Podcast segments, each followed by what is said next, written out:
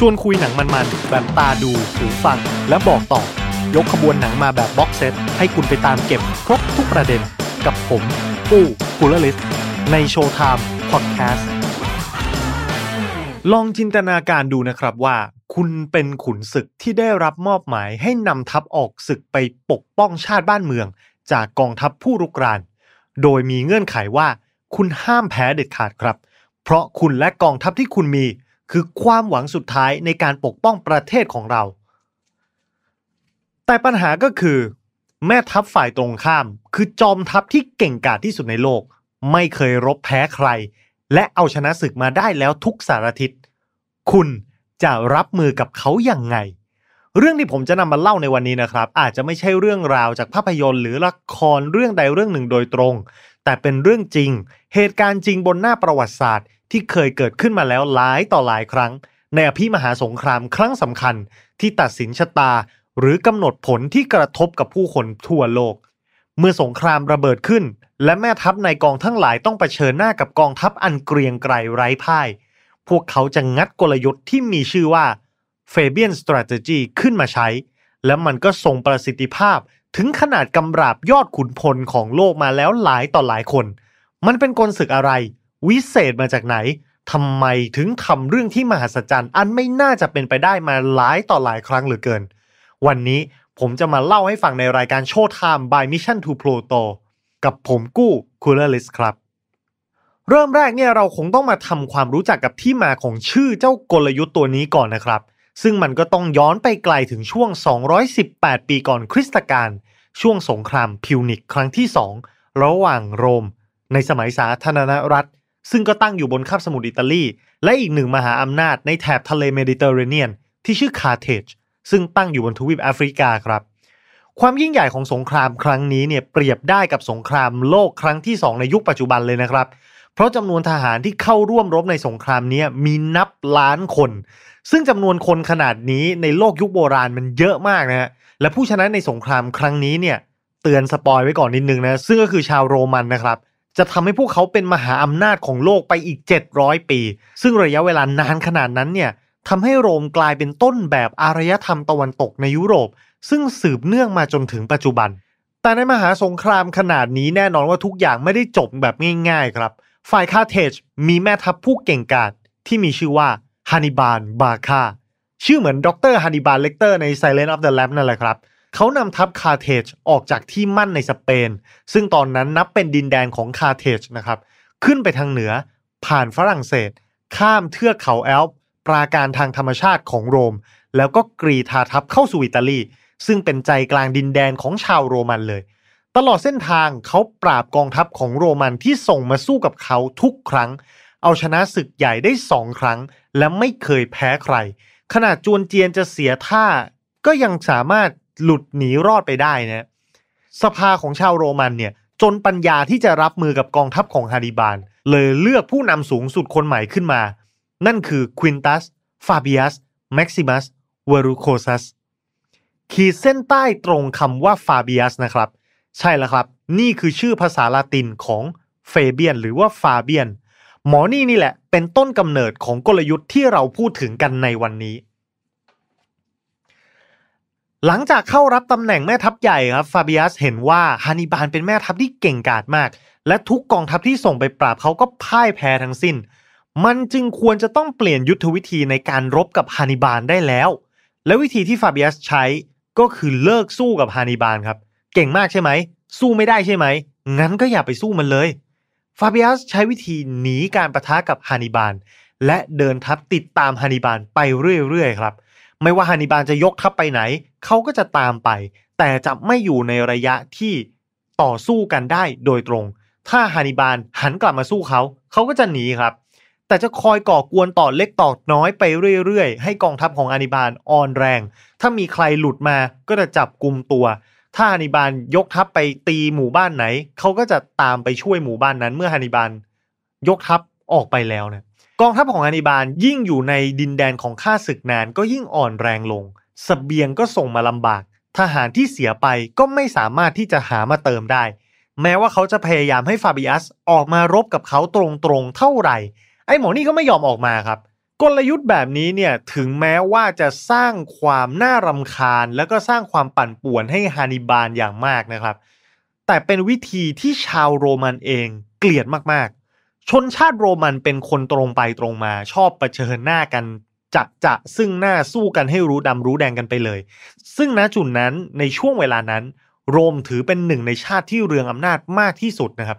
อารยธรรมรอบๆ โรมเนี่ยแทบจะเป็นคนป่าล้าหลังกันหมด เพราะฉะนั้นพวกเขาไม่เคยเป็นมวยรอง แล้วก็หยิ่งทรนงในเกียรติภูมิของประเทศมาก พวกเขาชินกับการใช้กำลังที่เหนือกว่าบทขยี้ฆ่าศึกตรงๆ กลายเป็นว่าคนโรมันมองว่าวิธีสู้ไปหนีไปของฟาเบียสเนี่ย มันขี้ขลาดและไม่เท่ครับ จนพวกเขาลืมไปว่า ก่อนที่ฟาเบียสจะมาเป็นแม่ทัพเนี่ย พวกเขาแพ้ฮันนิบาลมาเละเทะทุกรอบครับ ความไม่พอใจนี้ทำให้ชาวโรมันเลือกแต่งตั้งผู้นำสูงสุดคนใหม่ เพราะว่าฟาเบียสหมดวาระนะครับ การเป็นผู้นำสูงสุดเป็น กงสุลหรือว่า dictator เนี่ยของชาวโรมันเนี่ยมันจะมีอายุจำกัดแค่ 6 เดือนปีหนึ่งอะไรแบบนี้ พอฟาเบียสหมดวาระเขาก็ไปเลือกตั้งคนใหม่ขึ้นมา ซึ่งคนใหม่คนนี้เนี่ยแม่ทัพคนใหม่คนนี้ โฆษณาหาเสียงว่า ผมจะบทขยี้ฮานิบาลให้สิ้นซาก ซึ่งเป็นนโยบายที่ถูกใจชาวโรมครับ พอได้ยินว่า เอ้ย แม่ทัพคนใหม่ไม่เอาแล้ววิธีสู้ไปหนีไปเขาก็เลย เรียกเสียงเชียร์ได้มากมาย ลงคะแนนกาโหวตให้ว่า ฉันจะเอาแม่ทัพคนใหม่คนนี้นะ ซึ่งแม่ทัพคนนี้ก็ระดมสร้างกองทัพใหม่ที่ใหญ่โตที่สุดของชาวโรมัน มีไพร่พลรวมกันแล้วเนี่ยแปดหมื่นคนครับ ออกไปรบกับฮานิบาลตรงๆเลย ซึ่งผลก็คือ แพ้ฮานิบาลครั้งโมโหลานที่สุดเท่าที่เคยแพ้มาครับ เละเทะไปหมดนะฮะมาถึงจุดนี้แล้วหลายคนอาจจะสงสัยว่าอ้าว แล้วสรุปฮานิบาลเนี่ยเขาแพ้ได้ยังไงนะครับ เพราะว่ารบชนะชาวโรมได้ทุกครั้งครับคำตอบก็คือในสงครามขนาดใหญ่นี้เขาไม่ได้รบกันหน้าเดียว ก็คือถ้าเปรียบเทียบกับสงครามโลกครั้งที่2เนี่ยมันก็จะเป็น theater of war ซึ่งมันจะแบ่งเป็นสมรภูมิตะวันตกนะครับสมรภูมิตะวันออก ซึ่งอยู่รบกับทางรัสเซีย หรือแม้กระทั่งสมรภูมิแปซิฟิก ซึ่งตัวญี่ปุ่นเนี่ยออกอาละวาดอยู่ สงครามครั้งนี้ของคาร์เทจและโรมก็เช่นเดียวกัน โรมอาจจะแพ้เละเทะในอิตาลีครับ แต่โรมมีอีกสองกองทัพใหญ่ที่ส่งไปรบด้านอื่น นั่นก็คือยกทัพไปบุกแผ่นดินสเปน และก็ยกทัพไปบุกแผ่นดินแอฟริกา ซึ่งเป็นเมืองหลวงของคาร์เทจนั่นเอง ซึ่งแนวรบอีก 2 ด้านนี้นะครับ ในช่วงแรกก็มีการต่อสู้กันอย่างสูสีพอฟัดพอเหวี่ยงครับมีการพลิกไปพลิกมาชิงความได้เปรียบซึ่งกันและกัน จนกระทั่ง สุดท้ายฝ่ายคาเทจพลาดท่าในทั้งสองสมรภูมิครับ กองทัพโรมันสามารถที่จะรุกประชิดเมืองหลวงของคาเทจได้ สภาคาเทจไม่มีทางเลือกครับ ต้องเรียกกองทัพฮานิบาลกลับมาจากอิตาลีเพื่อปกป้องบ้านเกิด และสุดท้ายฮานิบาลก็ไปแพ้ในศึกป้องกันบ้านเกิดของตัวเองครับ ด้วยความที่กลยุทธ์ของฟาเบียสใช้สกัดกั้นแผนการของฮานิบาลได้ชะงงักดีมาก นักการทหารในยุคหลังจึงเรียกกลยุทธ์นี้ว่า Fabian Strategy ซึ่งนอกจากเคสของฮานิบาลแล้วเนี่ย เรายังมีตัวอย่างสงครามครั้งใหญ่ ที่ยุทธวิธีนี้พลิกหน้าประวัติศาสตร์โลกมาแล้วอีกหลายครั้งนะครับ เช่น สงครามปฏิวัติอเมริกาครับ เราอาจจะไม่ได้เล่าโดยละเอียดถึงที่มาของสงครามครั้งนี้นะครับ เพราะว่ามันเป็นเรื่องที่ยาวมากเล่ากันได้เป็นวัน แต่เอาเป็นว่าอเมริกาประกาศอิสรภาพจากอังกฤษ และอังกฤษส่งกองทัพมาปราบกบฏแบ่งแยกดินแดนในสายตาพวกเขาในตอนนั้น กองทัพอังกฤษในยุคนั้นเนี่ยหรือที่เรียกกันว่ากองทหาร Redcoat นะครับเพราะว่าชุดยูนิฟอร์มของชาวทหารอังกฤษเนี่ยจะเป็นสีแดงนะฮะต้องเรียกว่าไร้เทียมทานครับ พวกเขาเป็นกองทัพที่เข้มแข็งที่สุดในโลกในเวลานั้น มีการฝึกที่เป็นระเบียบกองทัพมีประสิทธิภาพอาวุธยุโทโธปกรณ์ก็ล้ำสมัยที่สุด ในขณะที่ฝั่งอเมริกาเนี่ย กองทัพขาดความพร้อมกว่ากันมากครับ แต่สุดท้ายเราก็รู้กันว่าอเมริกาเป็นฝ่ายชนะ แล้วมันเกิดขึ้นได้ยังไง สงครามปฏิวัติอเมริกานั้นจะมีคำพูดว่า start by the north fought by the south and won by the French คือสงครามครั้งนี้เนี่ยจะแบ่งเป็นตอนเหนือกับตอนใต้ของอเมริกาครับ ในช่วงแรก ๆ ก็จะเป็นการรบกันในตอนเหนือ ถึงแม้ว่าจะมีการรบกันอย่างดูเดือด แต่ทั้งสองฝ่ายก็ไม่สามารถที่จะบุกยึดที่มั่นของอีกฝ่ายได้ เพราะฉะนั้นมันก็จะเป็นการรบแบบชะงักยันกันอยู่ตลอดช่วงของสงคราม อังกฤษก็เลยส่งกองทัพอีกส่วนหนึ่งเนี่ยบุกเข้าภาคใต้ของอเมริกาครับ ซึ่งเป็นเขตเศรษฐกิจนะเป็นอู่ข้าวอู่น้ำของที่นั่น กองทัพส่วนใหญ่ของอเมริกาถูกตรึงให้พัวพันอยู่กับการรบทางด้านเหนือ ไม่สามารถที่จะถูกส่งลงมาช่วยได้มากนัก ทางใต้ก็มีการระดมพลกันมาเท่าไหร่นะครับ ออกไปสู้กับกองทัพอังกฤษก็แพ้ราบคาบหมดเช่นกัน จนเหลือแค่กองทหารอาสา ซึ่งไม่ใช่กองทหารอาชีพนะไม่ใช่กองทหารของประเทศ เหมือนกับเป็นกองทหารอาสาสมัคร ซึ่งพลเรือนสมัครเข้ามารบเนี่ยพวกเขาต่อสู้อย่างทรหดครับ แพ้แล้วแพ้อีกแต่ก็กลับมาได้ตลอด แน่นอนแม่ทัพฝ่ายอเมริกาก็รู้ครับว่า ถ้ารบตามแบบสมัยนั้นเนี่ยเอากองทัพมาประจันหน้ากัน แล้วก็ยิงกันจนตายไปข้างหนึ่ง ยังไงก็สู้กองทัพอังกฤษไม่ได้ พวกเขาก็เลยใช้กลยุทธ์เฟเบียนแท็กติกนี่แหละครับ ไล่ตามตอดเล็กตอดน้อยทำสงครามกองโจรกับฝั่งอังกฤษ ก็คือจะไม่มีการปะทะกันซึ่งหน้าเลย จะแพ้ก็แพ้ได้ แต่ก็จะไม่เสียหายหนักขนาดว่าถูกกวาดหายไปทั้งกองทัพ แล้วรอจังหวะ รอโอกาส รอเวลาที่ทุกสิ่งทุกอย่างมันเริ่มจะได้เปรียบฝ่ายเราครับ ด้วยระยะทางการส่งสเสบียง และกำลังบำรุงที่ยากลำบากของอังกฤษ และกองทัพอังกฤษที่พยายามจะไล่ล่ากองทัพอเมริกาอยู่ทางตอนใต้เนี่ยทำให้กองทัพอเมริกาทางตอนเหนือเนี่ยรอดพ้นจากการถูกรุมกระหน่ำครับแล้วรอเวลาจนฝรั่งเศส ซึ่งเป็นพันธมิตรกับอเมริกา ยกกองเรือมาเสริม ช่วยปิดล้อมอังกฤษให้ไม่สามารถหลบหนีไปทางทะเลได้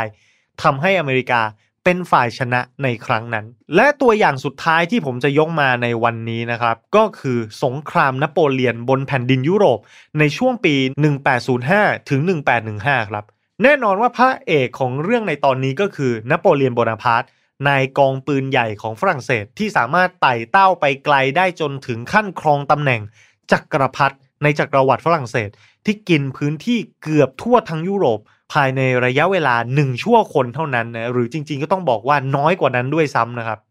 นโปเลียนถือว่าเป็นอัจฉริยะทางการทหารครับ หลังจากการปฏิวัติฝรั่งเศส ชาติต่างๆ ในยุโรปรังเกียจฝรั่งเศสมาก เพราะในตอนนั้นทุกประเทศในแถบยุโรปเนี่ยแทบจะปกครองด้วยระบอบกษัตริย์กันหมดนะครับ แต่ฝรั่งเศสไล่ประหารราชวงศ์ตัวเองเสียเรียบ ยุโรปเลยกลัวว่าท่านแนวคิดนี้ถูกเผยแพร่ออกไป มีคนเอาตามอย่างขึ้นมา ราชวงศ์ในยุโรปมีหวังสิ้นซากกันหมดแน่นอนนะเพราะฉะนั้นยุโรปซึ่งนำโดยอังกฤษก็หมั่นไส้ฝรั่งเศสมากๆ และเป็นตัวตั้งตัวตีในการตั้งกองทัพพันธมิตรมาปราบฝรั่งเศสถึง 7 ครั้งด้วยกัน ซึ่งนโปเลียนก็มีโอกาสร่วมรบตั้งแต่ครั้งแรกและชนะไปทุกครั้ง ก่อนจะมาพ่ายแพ้ไปในครั้งที่ 6 และ 7 แต่แน่นอนสถิติการรบของเขาต้องเรียกว่าข่มแม่ทัพคนอื่นๆ ในยุคนั้นทั้งหมด เรียกว่าจะเป็นแม่ทัพ แทบจะไร้พ่ายเลยก็ได้นะครับ แต่คำว่าแทบจะไร้พ่ายเนี่ยมันก็แค่เกือบครับ สงครามที่สร้างรอยด่างพร้อยให้กับนโปเลียนมากที่สุดครั้งหนึ่ง ก็คือการศึกในปี 1812 ที่นโปเลียนรวบรวมกองทัพขนาดมหึมาจากทั่วทั้งทวีปยุโรปจำนวนกว่า 400,000 คน บุกเข้ารัสเซียต้องบอกว่าในตอนนั้นนโปเลียนเป็นจักรพรรดิแล้วนะครับ และมีชื่อเสียงด้านการทหารที่น่าเกรงขามมาก เพราะก่อนหน้านั้นทัพพันธมิตรทั่วทั้งยุโรปนะครับ ไม่ว่าจะเป็นรัสเซีย ปรัสเซีย ออสเตรีย สวีเดน และประเทศอื่นๆ ซึ่งมีอังกฤษเป็นในทุนหนุนหลังให้เนี่ยรวมตัวกันประกาศสงครามกับนโปเลียนและฝรั่งเศสไปแล้ว 5 ครั้งนะและก็ยังปราบเขาไม่ได้แถมพ่ายแพ้อย่างอัปยศมาทุกรอบ จนกระทั่งสงครามที่พยายามจะปราบนโปเลียนครั้งที่ 5 มันผ่านไปเนี่ยนโปเลียนก็คิดว่า เอ้ย เราจะต้องยกทัพไปปราบรัสเซียแล้วนะครับ รัสเซียซึ่งรู้ถึงความแข็งแกร่งของนโปเลียนดี พวกเขารู้ว่าถ้ารบกันซึ่งหน้ายังไงก็แพ้นโปเลียนครับ ดังนั้นวิธีที่เขาเลือกใช้นั่นก็คือ ถูกแล้วครับ Fabian tactic นั่นแหละครับ กองทัพรัสเซียหนีครับ แล้วให้นโปเลียนไล่ตาม แล้วไม่ใช่หนีเปล่า พวกเขายังเผาทำลาย หรือว่ากอบโกยทรัพยากรทุกอย่างในดินแดนแถบนั้นหนีไปด้วยฮะคือไม่ว่ากองทัพรัสเซียจะหนีผ่านเมืองอะไร ผ่าน เรือกสวนไร่นานะถ้ามีพืชผลทางการเกษตร ถ้ามีพวกปศุสัตว์เขาก็จะเอาไปหมด เจอเมืองก็เผาเมืองนะครับ ถ้าตัวเองหนีผ่านมาแล้วเผาเมืองไปเลย ทีนี้กองทัพนโปเลียนที่ไล่ตามมาก็จะพบแต่ความว่างเปล่าครับ หาสเสบียงอะไรก็ไม่ได้ หาคนหาข่าวสารอะไรก็ไม่ได้ ต้องพึ่งพาการขนส่งทางไกลจากแผ่นดินแม่ฝรั่งเศสเท่านั้น ซึ่งเมื่อยิ่งบุกลึกเข้าไป มันก็ยิ่งสร้างความลำบากให้กองทัพนโปเลียนเป็นอย่างมากครับ กองทัพนโปเลียนเนี่ยบุกไปจนถึงขั้นยึดเมืองหลวงอย่างมอสโกได้นะ แต่รัสเซียก็ยังหนีต่อไปเรื่อยๆครับ แล้วก็ไม่ยอมแพ้ด้วย จนกระทั่งเข้าหน้าหนาว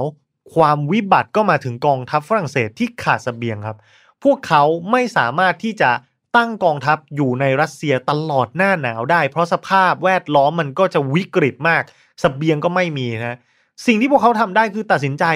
ถอยครับต้องยอมถอนทัพกลับ ซึ่งกองทัพรัสเซียก็เห็นเป็นโอกาสทองครับ พวกเขารุกไล่นโปเลียนตลอดเส้นทางการถอย จนเมื่อนโปเลียนเนี่ยหนีตายพ้นเขตแดนรัสเซียแล้ว กองทัพฝรั่งเศสที่เมื่อเริ่มต้นสงครามครั้งนี้มีจำนวนกว่า 4 0 0แสนคนนะบางก็บอกว่าประมาณ 4 5 0 0 0 0 จนถึง 6 5 0 0 0 0นะเหลือทหารกลับฝรั่งเศสเพียง 27,000 คนเท่านั้นนะครับอาจจะไม่ได้ เสียชีวิตในการรบทั้งหมด แต่ด้วยสภาพแวดล้อมที่เลวร้ายทำให้กองทัพของนโปเลียนเนี่ยเสียหายอย่างใหญ่หลวงมากๆ และแม้ว่านโปเลียนจะพ่ายแพ้ราบคาบในภายหลังนะแต่กองทัพของเขาก็ไม่เคยกลับมายิ่งใหญ่ได้เท่าจุดนี้อีกแล้ว จะเรียกได้ว่าเป็นจุดเปลี่ยนสำคัญ เป็นจุดเริ่มต้นของจุดจบสำหรับนโปเลียนก็ได้เช่นกันครับ จากตัวอย่างที่ผมเล่าให้ฟังทั้งหมด ทุกคนก็คงจะเห็นภาพแล้วนะครับว่าจริง ๆ แล้วฟาเบียนแท็กติกฟาเบียนสตรัทเจี ก็คือการหนีและไม่ปะทะซึ่งหน้านั่นเองครับ เมื่อคุณเจอกับกองทัพที่มีความเหนือกว่านะแล้วรอจังหวะโอกาสที่สถานการณ์เอื้อประโยชน์ต่อฝ่ายเรา แล้วค่อยชิงลงมือ ซึ่งกลยุทธ์แบบนี้ทางการอาหารก็ยังใช้กันมาจนถึงปัจจุบัน ในลักษณะของสงครามกองโจรนนั่นเองครับ ก็หวังว่าคงจะชอบกันนะสำหรับเนื้อหาในวันนี้เกี่ยวกับ Fabian Strategy นะครับ ถ้าใครอยากจะรับชมภาพยนตร์ หรือดูหนังอะไรที่มีการพูดถึงฉากการรบในลักษณะเหล่านี้นะ ก็แน่นอนเช่นเคยครับผมแนะนำให้ไปดูพวกสารคดีของอทางช่องประวัติศาสตร์ History Channel อะไรต่างๆนะ มีการทำประเด็นพวกนี้มากมายเต็มไปหมด มีการทำกราฟิก อย่างสวยงามบางที่ก็เป็นละครเป็นคนแสดงด้วยนะ ซึ่งดูแล้วก็จะได้ทั้งความรู้แล้วก็ความเพลิดเพลินว่า เอ้ย เหตุการณ์ต่างๆ เหล่านี้มันมีจุดพลิกผันอะไรนะน่าสนใจมากๆอ้อหรือว่าจะเป็นภาพยนตร์ฟอร์มยักษ์อย่าง The Patriot ก็ได้นะครับ ก็เป็นหนึ่งในภาพยนตร์สงครามที่ผมชื่นชอบมาก ๆ เลยทีเดียวครับ วันนี้ขอบคุณสำหรับการติดตามและพบกันใหม่คราวหน้าสำหรับวันนี้ สวัสดีครับ ชวนคุยหนังมันๆแบบตาดูหูฟังและบอกต่อ ยกขบวนหนังมาแบบ box set ให้คุณไปตามเก็บครบทุกประเด็นกับผม ปู้คูลลิสใน Showtime Podcast